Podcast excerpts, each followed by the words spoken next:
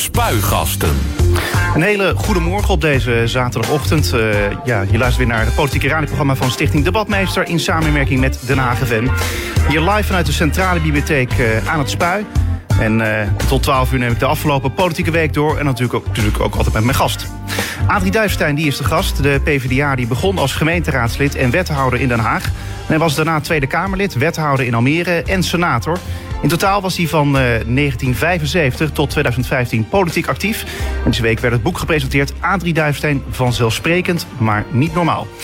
Uh, Adrie Duifstein, goedemorgen. Uh, goedemorgen. Ja, was dat het hoogtepunt van deze week? Het boek?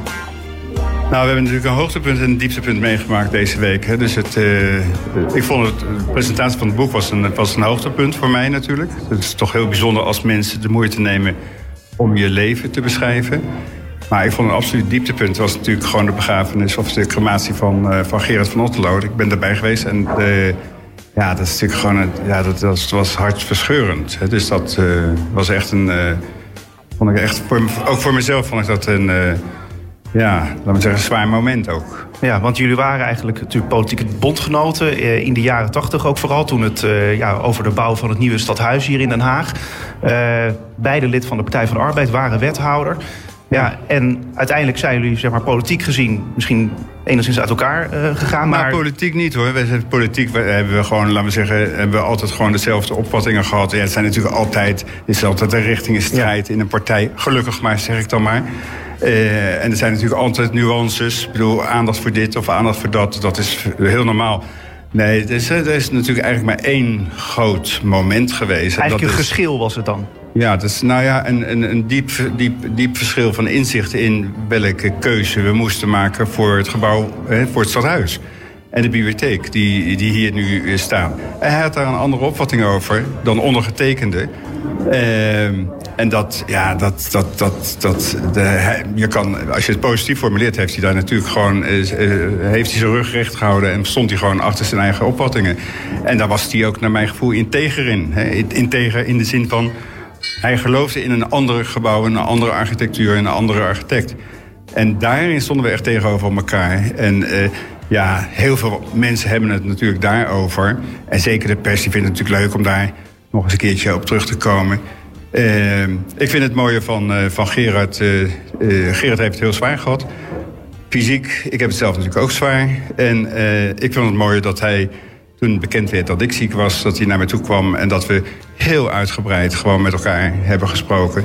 En niet over stadhuizen of over politieke meningsverschillen, maar gewoon over het, het leven zelf. Hè? Want uiteindelijk, uiteindelijk is het toch heel simpel. Als je lijf niet meegaat uh, of niet meedoet, ja, dan heb je gewoon een groot probleem. Maar niet alleen jezelf, maar ook die mensen in je directe omgeving. Het gezin, je kinderen, je familie. Nou, en daar hebben we het over gehad. En dat, ja, dat was voor mij een heel uh, betekenisvol moment. Dus als ik aan Gerard van Oslo denk, dan komt eerlijk gezegd dat veel eerder naar voren. De menselijke kant van hem ook vooral. Nou ja, gewoon het feit dat je samen uh, ook deelt dat, je, dat, je, dat het leven maar heel, dat je heel kwetsbaar bent. En die kwetsbaarheid, bedoel, je kan politieke verschillen hebben. En het is ook goed dat er af en toe van die verschillen uitgevochten worden nogmaals, het ging niet over niks. Hè. Ik bedoel, de, de, dus, maar je bent, vervolgens ben je heel kwetsbaar. En als je elkaar kan laten zien in die kwetsbaarheid, nou, dat vind ik rijkdom. Dus ik vond het een hele. In deze week, was het natuurlijk een hele gekke week. Eh, aan het begin van de week, euforisch moment. Eh, maar eh, op donderdag, ja, de crematie van, van Gerard, waar, je zo lang mee hebt samengewerkt. En de tragiek die dat natuurlijk toch meebrengt, ook voor de familie. Dat is echt, uh, ja, dat is hartverscheurend. Heb je dat met iedereen of heb je dat in de zin van met iedereen bij wijze van spreken die uh, is overleden of zou komen te overlijden uh, vanuit dat Haagse college? Of was het Geert van Otterlo in die zin een heel bijzonder iemand voor jou, extra bijzonder? Nou, ik vind het, ik vind het bijzondere van Gerard. bij Gerard wist ik altijd waar ik aan toe was. Hij was voor of hij was tegen. En, en, en, als hij tegen was, dan kon hij dat op allerlei mogelijke manieren uh, onder woorden brengen. Maar je wist altijd waar je aan toe was. Een van de meest vervelende dingen van de politiek... en ik had me ook voorgenomen om dat vandaag nog eens een keertje hardop te zeggen... een van de meest vervelende dingen van, van, van de politiek... is dat er heel veel mensen zijn in je directe omgeving, ook collega's... ook in de fractie, bijvoorbeeld in de Tweede Kamer of in de Eerste Kamer of wat dan ook. Die, die zijn op cruciale momenten, doen ze een stapje achteruit. En wachten ze tot het gevecht, tot duidelijk is wie er wel of niet wint. En, en dat, dat, dat, dat, ja, dat, dat voor iemand die geprononceerd is, hè, zoals ik of Gerard, is dat, heeft dat ook altijd iets vernederends. Want je, je bent uiteindelijk natuurlijk wel afhankelijk van die stemmen. Van die mensen die, die passief zijn of die eigenlijk calculerend gedrag vertonen. Nou, er zaten al een paar bij ons in, de, in, in, in onze omgeving. En dat vind ik eigenlijk, ja, dat, dat vind ik eigenlijk het, het meest pijnlijke eigenlijk aan de politiek. En als ik terugdenk aan zware momenten die we met elkaar gehad hebben, dan denk ik niet aan Gerard. Want Gerard was helder en ja, daar kon je gewoon, eh, daar kon je gewoon een eh, goed gesprek mee voeren. Ook al was dat soms vervelend. Maar denk ik toch wel aan die mensen die langs de kant bleven staan. Ook partijgenoten. En denk van ja, in de politiek moet je gewoon je laten zien. dat, is, dat is het karakter van de politiek. En eh, zeker op dat soort momenten. Ja. En Gerard deed dat. En daarom heb ik dus altijd waardering voor hem gehad. Ja, had je dus aan het begin van de week een euforisch moment en dan later in de week zo'n triest moment. Eh, hoe ga je dan daar nu mee om? Is het, hoe is het nu aan, de eind, aan het eind van de week? Hoe gaat het nu met je? Ja? Nou, het is gewoon een hele. Het is, het is gewoon een confrontatie. Uh, nogmaals, ik, het was heel mooi om, uh, om bij de crematie aanwezig te zijn van Gerard. En uh, het was voor mij ook een, een confrontatie. Je kijkt ook in zekere zin zeg ik dan maar heel openhartig. Je kijkt natuurlijk in zekere zin ook in de spiegel. Hè? Als je ziek bent, dan, dan weet je ook dat je, dat je in dat opzicht kwetsbaar bent. Dus als de pijn die, die, die er is bij familieleden. Ja, je, weet, je weet dat dat. Je zijn, je echte zijn, is toch maar een kleine kring. Ik bedoel, hier in dat gebouw waar uh, op dit moment bij wijze van spreken over corruptie gesproken wordt of over, uh, of over collegeonderhandelingen. En de, ja, iedereen concentreert zich daar natuurlijk op. En dat is natuurlijk ontzettend goed. Maar uiteindelijk zijn we allemaal mensen en ben je heel kwetsbaar. En je moet je toch gewoon iedere keer weer realiseren dat die, dat die kwetsbaarheid, dat is je leven gewoon. En je moet dus de momenten die er zijn, die moet je, ja, die moet je gewoon beetpakken. Hè? Daar moet je goed mee omgaan. Dus ik kijk, eh, dus als ik, als ik erop terugkijk, denk ik... Gerard en ik hebben in ieder geval onze momenten gepakt.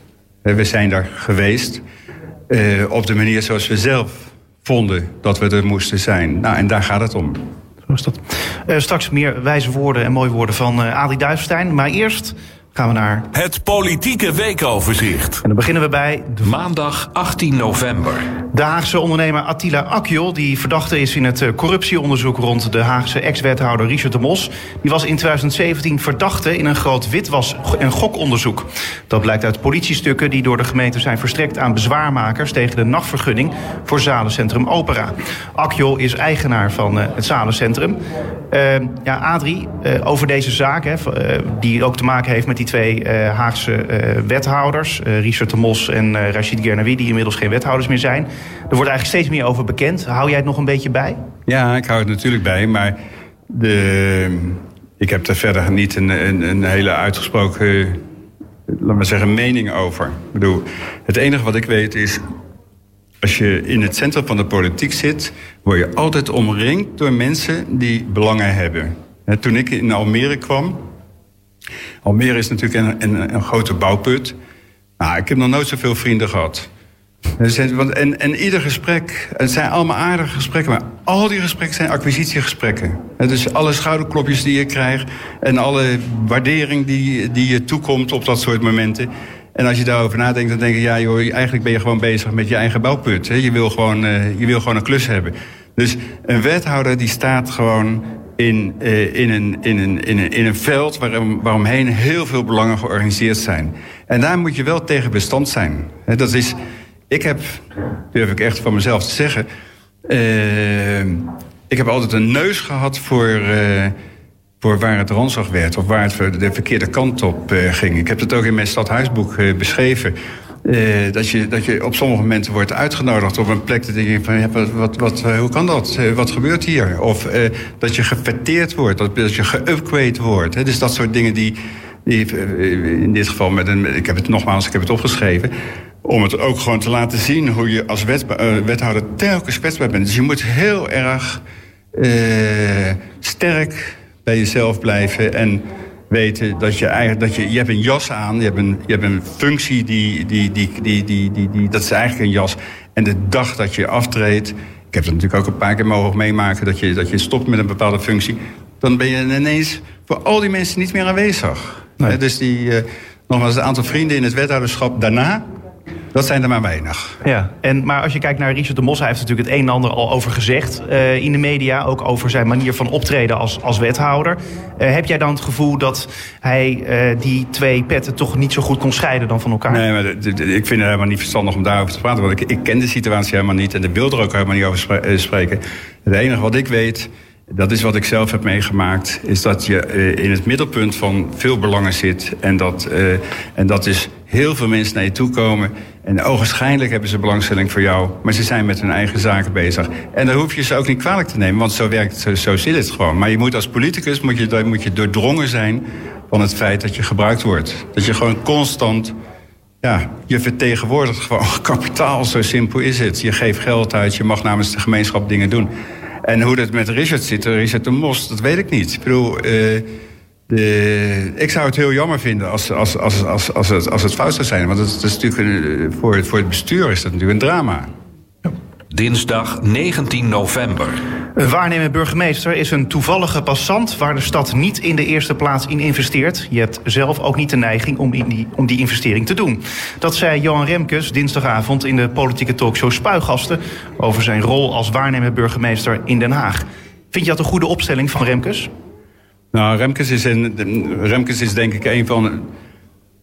Dus laten we zeggen, in de mensen die, die, die politiek bedrijven, hè, politici, is, is Remkes echt een, een, een exponent van.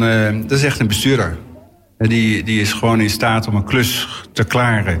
En daarom denk ik dat het een fantastische keuze is dat hij hier op dit moment zit. En dat het ook voor Den Haag heel, heel aangenaam is. En hij zal de dingen van de dag doen. Altijd wel met een, met een, met een, met een, met een, zicht op een wat langere termijn. Maar hij zal de dingen van de dag goed doen. Ik, dus, dus wat, wat, ja, Den Haag mag echt iets handen dichtknijpen. Dat, uh, ja, ik heb een tijdje geleden mogen kijken naar een raadsvergadering. Nou, daar word je niet vrolijk van, eerlijk gezegd. De commissaris van de Koning heeft dat ook gezegd. Daar word je niet vrolijk van. Het feit dat je, dat je elkaar niet laat uitspreken. Dat, je, dat het constant interrumperen is. Dat iedereen elkaar de maat neemt. En dat het het is onbegrijpelijk soms. Dus, uh, dus uh, de, de, de, tegenwoordig worden die raadsvergaderingen opgenomen. Nou, ik zou tegen de raad zeggen: ga vooral eens even kijken hoe je zelf acteert. Ja. Maar, maar, wat kan Remkes daaraan veranderen dan? Nou, hij is natuurlijk als voorzitter veel gezaghebbender dan de vorige burgemeester. Dus hij, Remkes is, is die, die, die, die, die, die, heeft het vermogen om, om gewoon met een blik of met een, met een, met een, met een, met een gebaar of zo nodig iemand uh, terecht uh. Hij uh, is echt een gezaghebbende persoonlijkheid. En dat, dat was de vorige burgemeester niet. Ik bedoel, dat, dat, het enige wat, wat je haar kwalijk kan nemen... is dat ze die functie geambieerd heeft. Hè? Want het is op zichzelf natuurlijk een aardig iemand. In de politiek zijn over het algemeen de mensen aardig. Maar voor deze rol heb je gewoon bepaalde kwaliteit nodig, kwaliteiten nodig. Deetman, Van Aartsen, uh, Remkes, ja, dat zijn mensen van kaliber. Ja, wie wordt dan het volgende in, uh, in het rijtje na Remkes? Heb je al een idee over? Heb je erover nagedacht? Nee, daar heb ik helemaal niet over nagedacht. Maar kijk, het, het, het, kijk mensen als Van Aartsen en Deetman... dat zijn gewoon gezaghebbenden. Dat zijn echt mensen die staan boven zichzelf... en ook boven de materie. En kijken, die, die, die, die overzien het, uh, het spel... En dat heb je gewoon als gemeenteraad ontzettend hard nodig. Hè? Dus de volgende moet aan die kwaliteiten voldoen. Dat, dat, moet niet een van, dat moet niet een zijn. Je moet er ook als raad tegenop willen kijken. Niet omdat je iemand... Eh, maar gewoon omdat je, omdat, je, omdat, je, omdat je ook graag, laten we zeggen, eh, gecorrigeerd wil worden. Of dat je op dat, op dat niveau wil opereren. Ja, ik hoop dat de raad luistert en het meeneemt in de profielschets. Woensdag 20 november. Den Haag moet een eh, slavernijmonument en een jaarlijkse herdenking van de afschaffing van de slavernij krijgen. Ook moet er een lesprogramma komen voor alle Haagse scholieren en studenten. Zo luidt de aanbeveling van een onafhankelijke adviescommissie die dit heeft onderzocht. En het advies is in handen van Omroep West. Uh, kan je een beetje in dit advies vinden? Nou, ik heb het advies, ik heb het advies niet uh, tot mij genomen, anders dan gewoon via de, via de media. Wat ik wel een, een teken van deze tijd vind, is dat we, dat we blijkbaar in deze periode, dus dit, in dit tijdsbestek, alles wat fout gegaan is in de geschiedenis, heet het, willen corrigeren. Nou, en de, dus ik, ik, ik, heb, ik heb soms wel eens de neiging dat we dan dat we met elkaar te correct willen zijn. Want ja, er is natuurlijk een, een geschiedenis die fout is. En dat moet je ook hardop zeggen. Maar je kan niet corrigeren. Dus, de, de, dus, dus al die mensen die excuses maken voor dat wat er in het verleden is gebeurd... daar heb ik natuurlijk wel waardering voor. Maar ik vraag me dan altijd af of die mensen die nu excuses maken... of ze in die tijd, als ze in die tijd geleefd zouden hebben... of ze dan politiek correct geweest zouden zijn. Dus dat moet je jezelf afvragen. En wat ik wel belangrijk vind, om nou toch even iets over die Zwarte Pieten discussie te zeggen. Kijk, aanvankelijk had ik ook zoiets, waar gaat het over? Uh, maar als je je gaat verplaatsen in de positie van, uh, van mensen die aangesproken worden... Uh, dan ga je steeds beter begrijpen dat het toch een probleem is. En dat het ook goed is dat je met elkaar zoekt naar een oplossing... die voor een veel groter deel van... of die voor de samenleving in zijn geheel uh, acceptabel is. Maar nogmaals, daarvoor moet je wel... en dat heb ik ook zelf moeten doen... daarvoor moet je wel de bereidheid hebben om je te verdiepen in, in hoe andere mensen, hè, die, die, die, een, die een andere achtergrond hebben, een andere kleur hebben, hoe die dat ervaren. En als je die, dat, als je, als je die slag niet maakt, begrijp je het gewoon nooit. En dan, dan, dan, dan, dan denk je dat, iets, dat ons iets wordt afgenomen. Daar gaat het helemaal niet om. Nee, het gaat om het feit dat hoe je met elkaar omgaat. En dat vind ik, dat zijn ook de lessen die ik zelf geleerd heb. Donderdag 21 november. Als er niet structureel meer geld komt voor de politie, dan moeten we kijken wat nog wel en niet meer kan gebeuren in de stad. Dat zei waarnemend burgemeester Johan Remkes van Den Haag. De politiebonden die luiden donderdag de noodklok. Ze zijn van mening dat de politie door het ijs is gezakt. Door de toegenomen werkdruk kan de politie de veiligheid van de burgers niet meer garanderen, zeggen ze. Zo gaat het niet langer. Er moeten keuzes worden gemaakt. En Remkes is het daarmee eens. Merk je daar iets van? Nou, wat je, wat, je, wat je wel merkt is dat natuurlijk iedereen vindt dat er overal meer geld bij moet komen. Ja. Of het nou de onderwijzers zijn of de politie, of dat het nou de omroepen zijn of wat dan ook. En, en, dus iedereen. Dus, dus dat, dat, dat, ja, ik begrijp dat dus die, die eisen zullen zonder meer terecht zijn. Ik denk, als het gaat over de politie, dat je je af moet vragen van wat zijn nou eigenlijk oorzaken van criminaliteit of van geweld of van wat. Eh, als je bijvoorbeeld het hele vraagstuk van jongeren neemt. Is dat nou een vraagstuk wat de politie kan oplossen? Of is dat een vraagstuk wat vooral bij de ouders zit? Of is dat een vraagstuk wat bij de scholen zit? Of, eh, of is dat een, een opvoedingsvraagstuk? Hè? Dus de, de waarden en normen van hoe leren we met elkaar om te, om, om te gaan? En ik heb wel eens het gevoel dat, dat, dat heel veel uh, dat we daar weinig uh, energie in steken. Wel in formele regels, maar niet in hoeveel respect heb je voor elkaar. Of hoe uh, dat je met je poten van een ander afblijft. Of dat je, van, dat je ook met, met, je poten van de spullen van een ander afblijft. Dus gewoon, hoe gaan mensen met elkaar om op straat? Dus ik heb wel eens het idee, en dat klinkt, dan moet ik wel grinniken, want dat zei mijn vader natuurlijk ook al vroeger. Maar de, dus het hele waarde- en ik denk dat we, dat we daar veel te weinig in investeren. Dus we pakken de excessen aan. En dat begrijp ik ook heel goed. En dat moet ook gebeuren. Maar eh, je zal ook als politiek veel meer bezig moeten zijn met de vraag van... hoe kunnen we een samenleving hebben waarin mensen wel degelijk... met meer respect en waardering naar elkaar toe uh, kijken. Ja, maar het klinkt bijna alsof dan de samenleving... soort, soort van moet worden heropgevoed. Nou, het is, nee, het is een goede vertaling. Dat is een woord wat de politiek niet gebruikt, hè, want we leven in een liberale samenleving. Uh, en daarin staat het, in, het individu centraal. Maar als het individu, als het centraal staan van het individu betekent dat. Uh, uh, ik had van de week heel, heel onbenullig incident. Zat ergens in een koffie-etablissement en er zat iemand de hele tijd zijn neus op te snuiten. Op een, op een hele onaangename manier. Met een heleboel mensen om zich heen. En die was met, met een koptelefoon bezig in een computer. Dus ik zei er wat van en kreeg gelijk een grote mond. Nou, ben ik daar natuurlijk niet bang voor. Maar het is iets heel onbenulligs. Maar het gaat toch over de vraag van... Je hebt public space, je hebt openbare ruimte. Hoe ga je met elkaar in die openbare ruimte om? Ik bedoel, hoe zit het in een schoolklas? Of hoe zit het in, ja. uh, letterlijk in, in, in... Dus hoe verhoudt het zich? Dus ik, ik geloof inderdaad... Klinkt heel dom, maar ik geloof inderdaad dat, je, dat een beetje opvoeding is volgens mij niet slecht. Dus, en dan gaat het nog nogmaals, het gaat dan echt om de vraag van hoe ga je met elkaar om en hoeveel respect heb je voor, elkaar, voor de ander. Ja, maar wat dan opvalt is dan vanuit de politiek wordt er gezegd: spreek elkaar aan. Nou, doe je dat? En dan krijg je dus dit terug. Daarna denk je, er zullen mensen zijn die dan denken: van nou, de volgende keer zal ik het dan niet meer zeggen. Nee, maar ik, ik denk dat het heel goed is dat ik iemand aansprak. En, het, en iemand mag, wat mij betreft, ook uh, terugreageren. Maar ik gebruik het maar even als een klein, klein onbenullig incidentje. Uh, maar zo gebeurt het natuurlijk in het groot. Dat je, dat je, dat je als je iemand aanspreekt, dat je een pak slagen krijgt. of dat je uh, tegen de grond aangeslagen wordt. En dat, dat, dat, dat, heeft wel, dat, dat kan je niet met de politie bestrijden.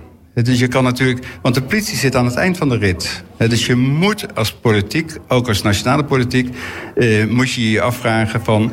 Eh, we hebben heel veel kennis die we, die, we leren, die we tot ons nemen. Maar leren we nog wel met elkaar om te gaan? En ik heb het gevoel dat dat een heel zwak punt bij heel veel politieke partijen is. En dat ze zelfs bang zijn omdat ze ah, dan paternalistisch, als paternalistisch worden gezien. Maar ik denk dat het een echt een, een, centraal onderwerp is. Vrijdag 22 november. De gemeente Den Haag onderzoekt of een topambtenaar... bouwbedrijf Volker Wessels heeft bevoordeeld... bij de bouw van het bijna 211 miljoen euro kostende... onderwijs- en cultuurcomplex aan het Spui... dat sinds kort Amare heet. Vanwege het onderzoek is Henk Harms, directeur ontwikkeling en realisatie van de dienst Stedelijke Ontwikkeling, ontheven uit zijn functie als hoogstverantwoordelijke ambtenaar voor het gemeentelijk project. Dat blijkt uit onderzoek van NRC. Wat vind je van dit nieuws? Nou, ik vind dat het vorige plan gebouwd had moeten worden. Dan hadden we deze discussie helemaal niet gehad. Ik vind het echt onbegrijpelijk dat dat toen niet doorgegaan is. En, en, en, en nogmaals, ik vind het heel goed dat het, dat het Cultuurpaleis, de naam. Eh, moet nog even aan wennen. Maar ik vind het heel goed dat er cultuurpaleis daar komt. Eh, ik denk dat het voor de stad ontzettend belangrijk is. En als er uh, is, moet dat aangepakt worden. Dat, dat, dat, dat, dat kan niet anders. Maar nogmaals, dat moet natuurlijk allemaal nog maar even bewezen worden. Dus ik, ik kan daar helemaal niks over zeggen. Maar het zijn wel integriteitszaken die elkaar opstapelen op het stadhuis. Dat, dat is... Uh... Nou, maar het is natuurlijk ook heel goed dat, dat, dat, dat, dat die kwesties gewoon direct bespreekbaar worden gemaakt. Blijkbaar. Ja. Maar nogmaals, ik weet er te weinig van. Het enige wat ik weet is dat ik... Ik zie tot met tevredenheid naast het IJspaleis het Cultuurpaleis eh, ontstaan. We hebben het Marstheater, daar komt misschien de Koninklijke Bibliotheek bij. En ik denk, de stad eh, wordt, wordt eigenlijk alleen maar beter. En als er sprake is van corruptie, moet er gewoon keihard worden aangepakt. Zaterdag 23 november. Witte rook is er nog niet, maar eh, op het Haagse Stadhuis gaat wel al een datum rond... waar de onderhandelaars voor een eh, nieuw coalitieakkoord zich op richten. Op donderdag 5 december hopen ze een Sinterklaasakkoord te kunnen presenteren. Hoe volg jij nog die onderhandelingen? Nou, alleen vanuit de kant van de Partij van de Arbeid volg ik dat natuurlijk. En dan, en dan eigenlijk eh, niet eens heel gematigd dat, ik, dat ik af en toe een, een, een, een opinie geef... Ik vind het natuurlijk heel belangrijk dat de Partij van de Arbeid, als ze in dat college gaat komen, dat ze uh, het hele liberale woningbouwbeleid wat hier in Den Haag gevoerd wordt. Bedoel, de, wat, wethouder Revis overigens met kracht doet, bedoel, daar kan ik ook vanuit het vak bewondering voor hebben. Maar uh, het is wel liberaal. Het is wel, je laat wel heel veel aan de markt over. Ik vind het echt een schande dat hier de kavelwinkel gesloten is. En dat de gemeenteraad dat heeft laten gebeuren. Dat wil dus zeggen, als de kavelwinkel uh, gesloten wordt... dat dus de burgers niet uh, als actor aanwezig zijn. Ik heb in Almere, zeg ik dan maar even heel uh, trots... in Almere hebben honderden huishoudens... echt praten echt over honderden huishoudens... die hebben hun eigen huis gebouwd. En waarom zou dat in Den Haag niet kunnen? Waarom moet, waarom moet een woning een verdienmodel zijn voor een ontwikkelaar? Eh, en zelfs een verdienmodel eh, zijn voor een, voor een, voor een eh, corporatie. Dus ik ben heel erg voor het feit dat mensen zelf kunnen gaan bouwen. Ik ben ook heel erg uh, voor het feit dat mensen hun wooncomplexen kunnen omzetten in coöperaties. Hè, dus dat die, voor die zelf, dat zelfbeheer, dat dat uh, weer normaal gaat worden in de samenleving. En dat niet alles van instituties en marktpartijen geregeld uh, wordt. Dus ik ga ervan uit, ik heb de Partij van de Arbeid dat ook geadviseerd... ik ga ervan uit dat die kavelwinkel weer open gaat. Ik ga ervan uit dat die coöperaties weer centraal komen te staan. En als ze dat niet voor elkaar krijgen, dan vraag ik me af wat je daar dan doet. Ja, dus daar, daar zouden we de Partij van de Arbeid op kunnen afrekenen. Nou, ik zal ze in ieder geval op dat punt beoordelen. Ja. En Martijn Balster, eh, de fractieleider nu van eh, de Haagse PvdA... Eh, ja, als hij wethouder wordt, lijkt je dat een verstandige keuze? Hij was namelijk de grote oppositieleider in Den Haag. Nou, over, de, de, over personen praat je niet. Hè? Dus de, de, dat laat ik echt aan de Partij van de Arbeid over. Wat, uh, in welke richting zij, uh, laten we zeggen, mensen wel of niet naar voren schuiven. Dat is hun verantwoordelijkheid en daar ga ik ja. niet tussen zitten. Maar als iemand van buiten zou moeten komen, is dat een, bijvoorbeeld een leuk idee? Nee, want dan ga ik dus toch over personen eh, spreken. Maar ik dacht, ik probeer het toch. Soms zou ik wel willen dat er wat mensen vanuit, uh, vanuit de media van buiten... Nee. nee laten we dat maar uh, zo houden. Uh, tot zover het weekoverzicht. dank voor jouw reflectie daarop. meer nieuws vind je op onze website denhagevm.nl. Spuigasten. Deze week werd het boek gepresenteerd. Adrie Duifstein, vanzelfsprekend, maar niet normaal. In het boek, dat gaat over wonen en bouwen in met name Den Haag en Almere, fungeert uh, Adrie Duifstein als de rode draad. De auteurs, Winfred en, uh, Winfred en Annelies Haase, die duiden de maatschappelijke en culturele betekenis van een bevlogen sociaaldemocraat die op onnavolgbare wijze strijdt voor een meer sociale samenleving. In Spuigasten vertelt Duifstein wat zijn politieke drijfveer is. Adrie, hoe is dat boek eigenlijk tot stand gekomen? Nou, het is wel leuk, want in 2013 heb ik dus een uh, e-mail gekregen van, uh, van uh, Winfred en Annelies Hazen. Die e-mail die is mij toen eerlijk gezegd niet opgevallen. Toen kreeg ik dus een paar maanden daarna de mededeling van... of kreeg die mail nog een keer. En toen was ik wat wantrouwend. Van, mensen willen iets van mijn leven gaan beschrijven... En toen heb ik dus niet gereageerd. En toen reageerde zij even met de mededeling... ja, maar het is echt serieus. En we zijn met het onderzoek begonnen. Of u het nou leuk vindt of niet. Wij zijn onderzoekers en we hebben ons voorgenomen... Uh, in, dit, in deze fase van, van ons leven... Uh, ja, ons te verdiepen in de ruimtelijke ordening... in de stad Den Haag, in uh, de politiek, in... nou goed, en we hebben jou daar als rode draad. En toen, toen heb ik dus een afspraak met ze gemaakt... Uh, en dat was eigenlijk zo'n inspirerend gesprek. En vervolgens hebben we heel veel ja, interviews uh, gehad. Ik denk dat ik wel 15 keer geïnterviewd ben door hun, minimaal. Maar wat heel bijzonder is, dat ze 54 andere mensen geïnterviewd hebben. We hebben bijvoorbeeld Wim Kok nog geïnterviewd. Uh, die, dus ze hebben een, een, reeks van mensen in mijn leven uh, hebben ze geïnterviewd. En die hebben ze niet allemaal letterlijk in het boek terug laten komen. Uh, de, de, maar ze hebben wel, als het ware, het verhaal van mijn leven gereconstrueerd. Hè? Dus dat wil zeggen mijn politieke leven, hè? niet mijn privéleven. Dan zou het nog een stuk spannender worden. Maar... ja, dat weet ik niet. Dus misschien ja. komt dat boek ook nog. Nee, nee. Uh, maar, maar wel, wel, bijzonder dat mensen dus nou ja, ja, jouw leven als rode draad nemen voor een boek over uh, stadsontwikkeling, stadsvernieuwing. Ja, uh, en dat denk ik van ja, hoe komen ze in die zin als eerste dan bij, bij jou terecht? Uh, ja, nou is het wel zo dat, dat dus uh, Winfred Hazen heeft dus vroeger als hele jonge jongen bij de gemeente Den Haag, bij de projectorganisatie Stadsvernieuwing gewerkt. Hier in het, in het kwartier, daar heeft hij als het ware in het begin van zijn politieke, of niet politieke carrière, van zijn ambtelijke carrière, hij, is, hij, is, hij is, daarna is naar Amsterdam gegaan. En wat hij meegemaakt heeft, dat is hier net die periode van stadsvernieuwing als culturele activiteit. Dus er is hier in, in Den Haag een moment geweest. het is alweer heel lang geleden, maar er is een moment geweest waarop wij dus in 1984 uh, zoiets hadden van ja, wat hier gebouwd wordt onder mijn verantwoordelijkheid dat is gewoon niet, dat, dat, daar, wil ik niet achter staan. Uh, en toen hebben we dus eigenlijk een soort oppositie tegen het eigen beleid georganiseerd. En hij heeft dat ambtelijk meegemaakt en dat heeft hem geraakt. Heeft hij ook altijd over gesproken, heb ik later begrepen. En dat is, dat, dat is een beetje een bodem, uh, voedingsbodem geweest uh, voor hem om te zeggen: ja, ik wil toch me weer opnieuw gaan verdiepen in het vak. zijn vrouw is kunsthistorica. Uh, dus die zit ook, laten we zeggen, in het veld van onderzoek uh, en geschiedenis. Uh, dus de, ja, zo is het eigenlijk gegaan. En nogmaals, ik ken, ik ken ze niet, er, niet, niet verder persoonlijk. Hè, een beetje op afstand natuurlijk wel. Maar het is mij dus overkomen. En ik ben ze achteraf ja, ontzettend dankbaar voor het feit dat ze, dat ze dit hebben willen doen. Want ook ik zie mijn hele leven aan me voorbij trekken. Ja. En denk van, nou, is wel de moeite waard geweest. Maar eh, ben je zelf nog tot nieuwe inzichten gekomen eh, dankzij dit boek? Nee. Nee, nee. Want het nee, waren nee. herkenbare zaken die, die je tegenkwam in het boek natuurlijk. Omdat het ook eh, over Nee. jouw leven gaat. Ja. Jouw politieke leven. Nee, maar het is niet zozeer dat je tot nieuwe inzichten komt. Alleen wat zij gedaan hebben. ehm, kijk, ze hebben echt een reconstructie gemaakt. En ze hebben ook ehm, eh, de, de beweegredenen.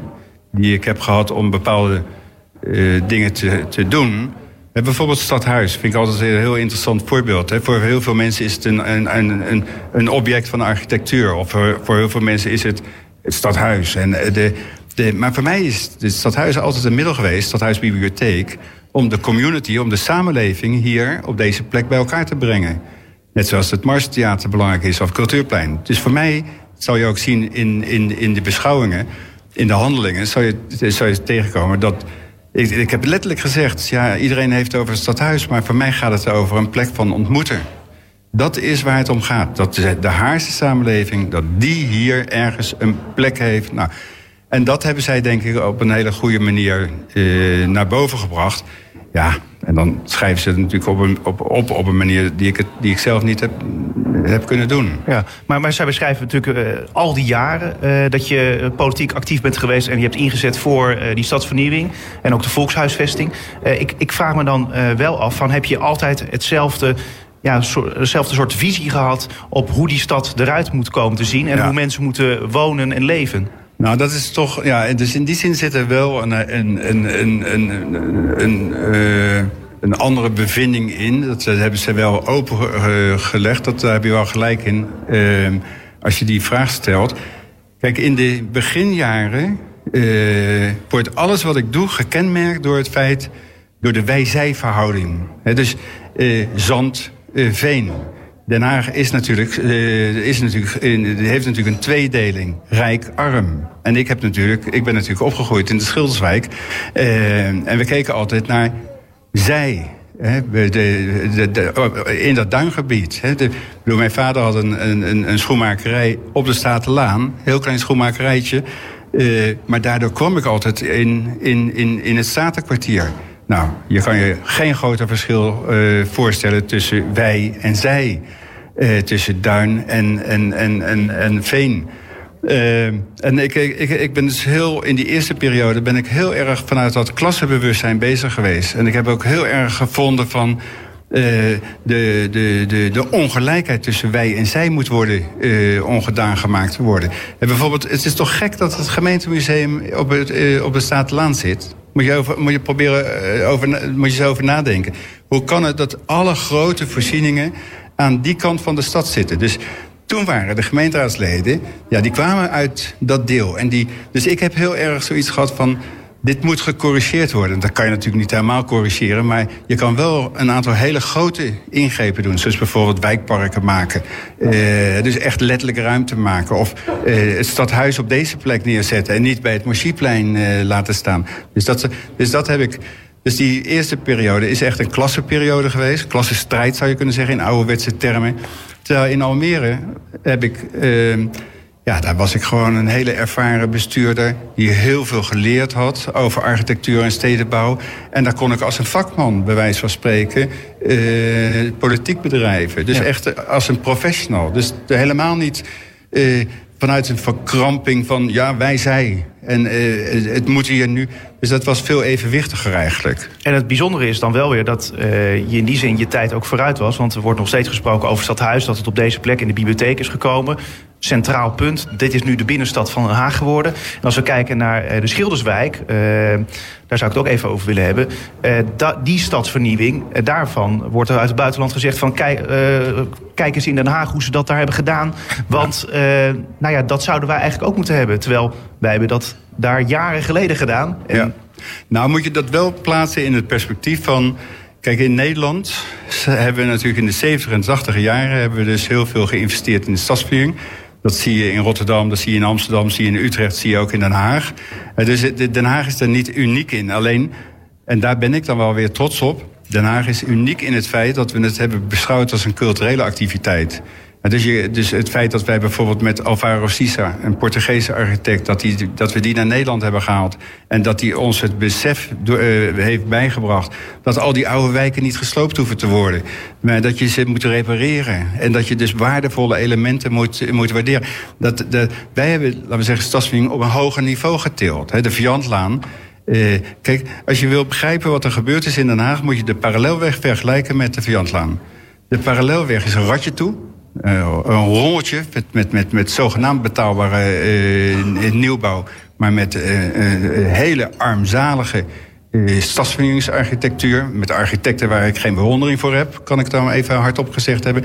En bij de Viantlaan zie je dat we dat echt hebben gecorrigeerd. Hebben echt weer, bij wijze van spreken, theatraal gezegd... een soort Torbekkenlaan van willen maken. Een belangrijke, voorname laan die, die een wijk verbindt. Nou, dus we zijn op een hele andere manier na gaan denken over stadsvernieuwing als een culturele activiteit. En ik ben altijd trots op het feit dat dat, dat, dat, dat is bij mij uit een soort protest naar boven gekomen. Maar dat we, dat, dat we die zoektocht zijn. Ja. Uh, en als, als het buitenland naar Den Haag kijkt, nou, dat zou ik dan natuurlijk alleen maar als een compliment uh, zien. Maar het, het, moeilijke daarvan is van, ja, je hebt in je hoofd heb je een idee van, nou ja, dit is waarom we deze keuzes uh, zouden willen maken. En dit is hoe we uh, de toekomst voor ons zien. Uiteindelijk moet het zich nog uitwijzen. Nou is het bij de Schilderswijk is, het, is dat gelukt. Het is hier bij het stadhuis ook gelukt. Maar er zullen ook zat keren zijn geweest dat het niet is gelukt, toch? Misschien niet per se in jouw geval. Misschien dat je het nee, zelf... Nee, nee, er zijn natuurlijk... Nee, maar nou, kijk... De stadswing als culturele activiteit was een protestactie tegen het feit dat heel veel nieuwbouw gewoon arm, armoedig was. Ook, ook uh, in de dialoog tussen de bewoners en uh, het gemeentebestuur was daar. Uh, bewoners wilden natuurlijk heel graag betaalbare woningen hebben. De, je zag dat architecten die, die pleasden tegen, tegen, de, tegen de corporaties aan. En er was eigenlijk, laten we zeggen, en, en, en tegen de bouwwereld. Was eigenlijk, architectuur was eigenlijk niet een, een, een belangrijk onderwerp. Dat hebben wij teruggebracht. Dus er is, kijk, er, er zou een hele goede film gemaakt kunnen worden over de eerste periode stadsvernieuwing. vanaf 1975 tot 85. Uh, de treurigheid die daar verschenen is. En de periode 85-95 waarin je dus echt ziet dat het cultureel gesproken anders wordt. Dus je ziet bijvoorbeeld, bijvoorbeeld in de stationsbuurt Charles van der Hoven... die daar gebouwd heeft, een architect uit, uit, uit België. Uh, en de... Nou, die heeft, of Beauville in, uh, bij, bij het Moschiplein. Dat zijn allemaal architecten die dus we zeggen, de kwaliteit van een directe omgeving hebben opgepakt. En, die, en met hun plan de buurt hebben opgetild. Nou, dat, dus het is wel degelijk in mijn tijd ook uh, fout gegaan, maar we hebben het gecorrigeerd. En daar ben ik trots op. Hè. Dus dat, dat we, we hebben ingezien dat we met elkaar, en dat is een zoektocht geweest, waar, waar we ook de bewoners en de professionals toe hebben uitgedaagd. Hè. Dus het is niet Adrie Duivestein die dat gedaan heeft. Nee, Adrie Duivestein heeft die zoektocht geantemeerd. En daar is heel veel uit voortgekomen. Maar, maar zie, je dan ook niet daarin, eh, dus in dit boek, lessen voor de huidige politiek en in elk geval voor het huidige gemeentebestuur, de gemeenteraad, eh, hoe je dus eh, die stadsvernieuwing eh, oppakt? Nou, dus, ja, maar weet je, de, de, de, Felix Rottenberg die, die had het erover dat, dat en, en Lodewijk Asscher, dat, dat, dat, dat een, een politicus moet eigenlijk dat boek, een wethouder moet eigenlijk dat boek lezen om te weten hoe die wel of niet zou kunnen handelen. Maar mijn probleem is, in de politiek gaat het toch om persoonlijkheden. En uh, de. Dus bijvoorbeeld wethouder Revis, die, zoals, ik, zoals, ik, zoals ik die waarneem, dat is duidelijk gewoon. Dat is gewoon een persoonlijkheid. Je, bedoel, wat je ook van de man vindt in politieke uh, uh, opvatting, maar die staat daar. En je weet dus dat hij ook zijn zin kan krijgen, omdat hij gewoon weet wat hij wil. Dus politiek is. Uh, Nogmaals, ik zou daar veel liever een sociaal-democraat hebben... die weet wat hij wil. Hè, maar ik denk dat de leegte in de politiek veel eerder is... dat heel veel politici niet weten wat ze willen. Geen visie hebben? Nou, niet weten wat ze willen. Dus dat, dat, dat, te vaak is politiek ook een, uh, een ambitie in zichzelf. Hè. Dus ik, ik heb collega-wethouders meegemaakt, niet in Den Haag natuurlijk... want hier was het allemaal goed, maar elders in de wereld... die hadden een leeg bureau. Ik begrijp, ik begrijp dat helemaal nooit. Hoezo, wat is daar mis mee dan? Nou ja, omdat je dan, omdat het is een creatief proces. Het, is het bestuur is een creatief proces. Dus je kan niet, als je van een ambtenaar een stuk krijgt, dan kan je een paragraaf opzetten. Maar je kan ook zeggen, ja, wacht even, ik heb er nou over nagelezen. Ik heb, het, ik heb het doorgelezen, maar ik wil er toch eens even over doorpraten. Ik wil toch eens even. Uh, en dan leg je opzij. Ja, bij mij lagen een heleboel stukken die, die, die toch maar even opnieuw geschreven moesten worden. Of die dus dat, politiek is ook een creatief proces wat dat betreft. En je, je bent niet een onderdeel van een uh, besluitvormingsmachine. Ja, dat ben je wel, maar het is niet zo dat jij...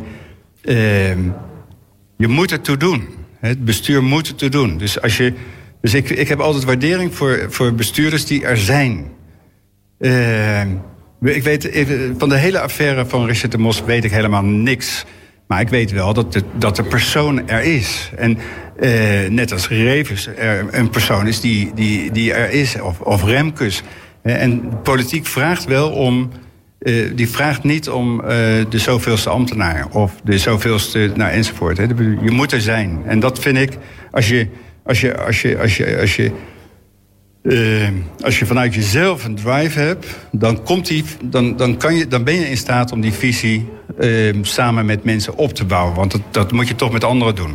Ja, als ik je hoor, dan denk ik, ja, logisch dat ze een boek over je hebben geschreven. Uh, ja. ja uh, en wat, maar dan, uh, wat, ik, wat ik aan je zou willen vragen, zie je dat boek nou als een, een soort ode aan Adi Duifstein, het politieke leven van Adi Duifstein, of juist een ode aan de stadsvernieuwing? Nee, ik denk dat de schrijvers, want het is een vraag die je eigenlijk aan de schrijvers moet stellen, maar, maar ik wil die wel beantwoorden. Nee, maar ik wil die wel beantwoorden voor de schrijvers. Die schrijvers hebben naar mijn, naar, naar mijn gevoel heel nadrukkelijk niet zozeer een persoon in beeld. Eh, ze hebben wel een persoon in beeld gebracht, maar ze hebben eigenlijk, laten we zeggen, een context in beeld gebracht, een tijdsbeeld. Uh, en, en laten zien dat in dat tijdsbeeld uh, de belangrijke stappen gezet zijn. En dat illustreren ze aan de hand van een persoon, maar het had ook een andere persoon kunnen zijn. He, dus de. de dus anders gezegd, uh, het gaat niet alleen over Adrie Duivenstein. Het, het, gaat ook, ze zeggen dat ook in de laatste regels. Uh, ze, uh, voor hun is het eigenlijk uh, de verbeelding van een sociaal-democratische politiek... waarvan ze zeggen, het zou vanzelfsprekend moeten zijn... maar het is niet gewoon. En dan kom je dus op de titel. Ja, maar het einde, dan denk ik wel weer van ja... als je kijkt naar de huidige stand van de politiek eigenlijk... Ehm, ja, wat, wat zie je daar nog van terug? Nou, maar er zijn altijd persoonlijkheden. Dus een, het hebben van een, van een goede liberale opvatting, ideologie of sociaal-democratische of christendemocratische. Ik, denk, ik geloof zelf wel dat je, dat je ideologisch gevoed moet zijn. En je moet een opvatting hebben over de samenleving en, over, en daarmee ook over de vormgeving van de stad. Uh, ik denk dat dat, dat, dat, dat dat heel belangrijk is. En vervolgens zijn er altijd wel, naar mijn gevoel, persoonlijkheden die op een gegeven moment naar boven komen drijven. Dus ik, ik vind bijvoorbeeld Ascher, als je praat over uh, Lodewijk Ascher, wat vind ik een politicus? Hè? We hebben uh, sinds Den Uyl heel veel partijleiders gehad. Maar hier zie ik potentieel weer een nieuwe leider binnen de sociaaldemocratie groeien. Die ja, die dat sociaal-democratische verhaal weer een nieuwe zet kan geven. En nogmaals, dat, dat, dat, dat doe je niet alleen maar theoretisch. Dat doe je echt gewoon omdat je dat zelf bent. Ja. En dan draag je dat uit. Nou, maar het ligt dus wel heel erg aan personen. Aan personen gebonden. Nou, gelukkig wel. Ik bedoel, het zou toch dramatisch zijn dat, dat, dat, dat, dat personen er niet toe doen. Ik bedoel, de, pak een groep. Ik heb, ik heb ooit van mijn leven, staat ook in het boek, heb ik Johan Cruijff geïnterviewd. Maar wat was het bijzondere van Cruijff? Ik bedoel, zit in een elftal, maar hij was briljant. Ja, maar dat is Cruijff. Dat is niet een van de elf voetballers. Nee, dat was, de, de, de, de, de, de, de, dat was een, een soort super uh, persoon. Of zo, zo, zo, zo schullend dat was. Dat zijn leiders. Hè? Dus dat zijn natuurlijke leiders. Dus de combinatie van uh, een goede achtergrond, een, een, het hebben van een visie, uh, maar ook gewoon persoonlijke kenmerken, die maken dat iemand naar boven komt. En ja. ja je moet maar hopen dat dat, dat, dat één keer in de zoveel tijd gebeurt. Maar zou het dan zomaar kunnen zijn dat we over tig jaar ineens een boek krijgen, bijvoorbeeld over Boudewijn Revis? Over zijn vernieuwing in de stad? De Nou, hoogbouw. Ja, nou politiek hoop ik niet dat hij zo lang blijft zitten. Maar, nee, nee, nee. Maar, ja, nee, maar ik, ik gebruik hem gewoon, net als, eh, net, als Remkes, om, om aan te geven dat in de politiek doen persoonlijkheden ertoe. Dus ook, ook figuren als Richard de Mos. Los even van die hele Ja. kwestie. Maar je wil toch dat iemand, eh, je wil toch iemand zien. En, eh, en, en je wilt toch iemand kunnen aanspreken. Dat is, dat is, dat is wat, wat. En ja, al die mensen die op de een of andere manier anoniem zijn. Ik heb in fracties van 45 mensen gezeten, waarvan een aantal mensen. Ik, ik niet. Ja, het klinkt heel. heel ja, het, klinkt, het is niet oncollegiaal bedoeld of zo, maar. Je moet in de politiek. Het leuke van de politiek, 70, in de 70 jaren was dat heel sterk. Eh, met, met Marcel van Dam en, en, en Piet Dankert en, en, en, en Jan Schever. Dat waren politici die, die, die vochten elkaar de tent uit. Kijk, de discussies die ik met Gerard van Otlo gehad heb. eh, dat is eigenlijk een, een nog, nog een beetje zoals het in de 70 jaren eh, was.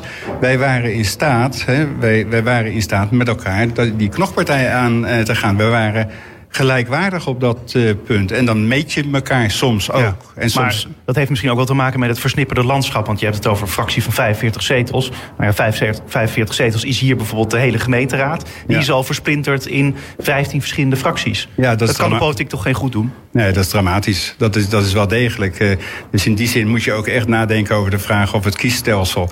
Of dat, of dat, of dat eh, de manier waarop wij, laten we zeggen. Kijk, de, de, de representatieve democratie, die, die, waar ik een groot voorstander van ben. eh, die, is, die, die, die zou ook best een, een bodem mogen hebben. In Duitsland heb je natuurlijk die 5%-norm. En dat is niet zozeer om mensen uit te sluiten, maar dat is omdat je politiek bes- bestaat ook uit, het, uit machtsvorming. En eh, dan moet je, dat, dat kan niet een optelsom van individuen zijn. Dus dat moeten ook wel bewegingen zijn. Dus ik vind eerlijk gezegd part- partijen die bestaan uit één zetel of twee zetels. Ja, dat vind ik eigenlijk te marginaal. Dus ik zou me heel goed kunnen voorstellen dat een kiesdrempel eh, een, in, in, in een versplinterd landschap eh, een positief eh, effect zou kunnen hebben. Omdat mensen elkaar. Kijk, als ik me morgen verkiesbaar stel, zou ik misschien één zetel hebben. Ik bedoel, en dat is toch gek? Je moet toch onderdeel van een beweging zijn. En, en dat moet meer dan één, één zetel zijn. Dus ik vind die, vind die k- kiesdrempel die, die Duitsland hanteert... zou wat mij betreft ook heel gezond zijn in de Nederlandse situatie. We zijn de laatste minuut eh, ingegaan. Heb je nog één goede tip voor eh, de Haagse politiek? Behalve dan lees het boek. Nou, ga lekker ontspannen. Eh, maak een leuke wandeling door de stad en geniet. en ben vooral niet de hele dag met je eigen spelletje bezig. Nee, dat is onzin. Maar goed, ik heb verder geen goede adviezen. We hebben wel een advies gehoord van een uur lang. Eh Adrie Duifstein, eh dank je wel daarvoor. Graag gedaan.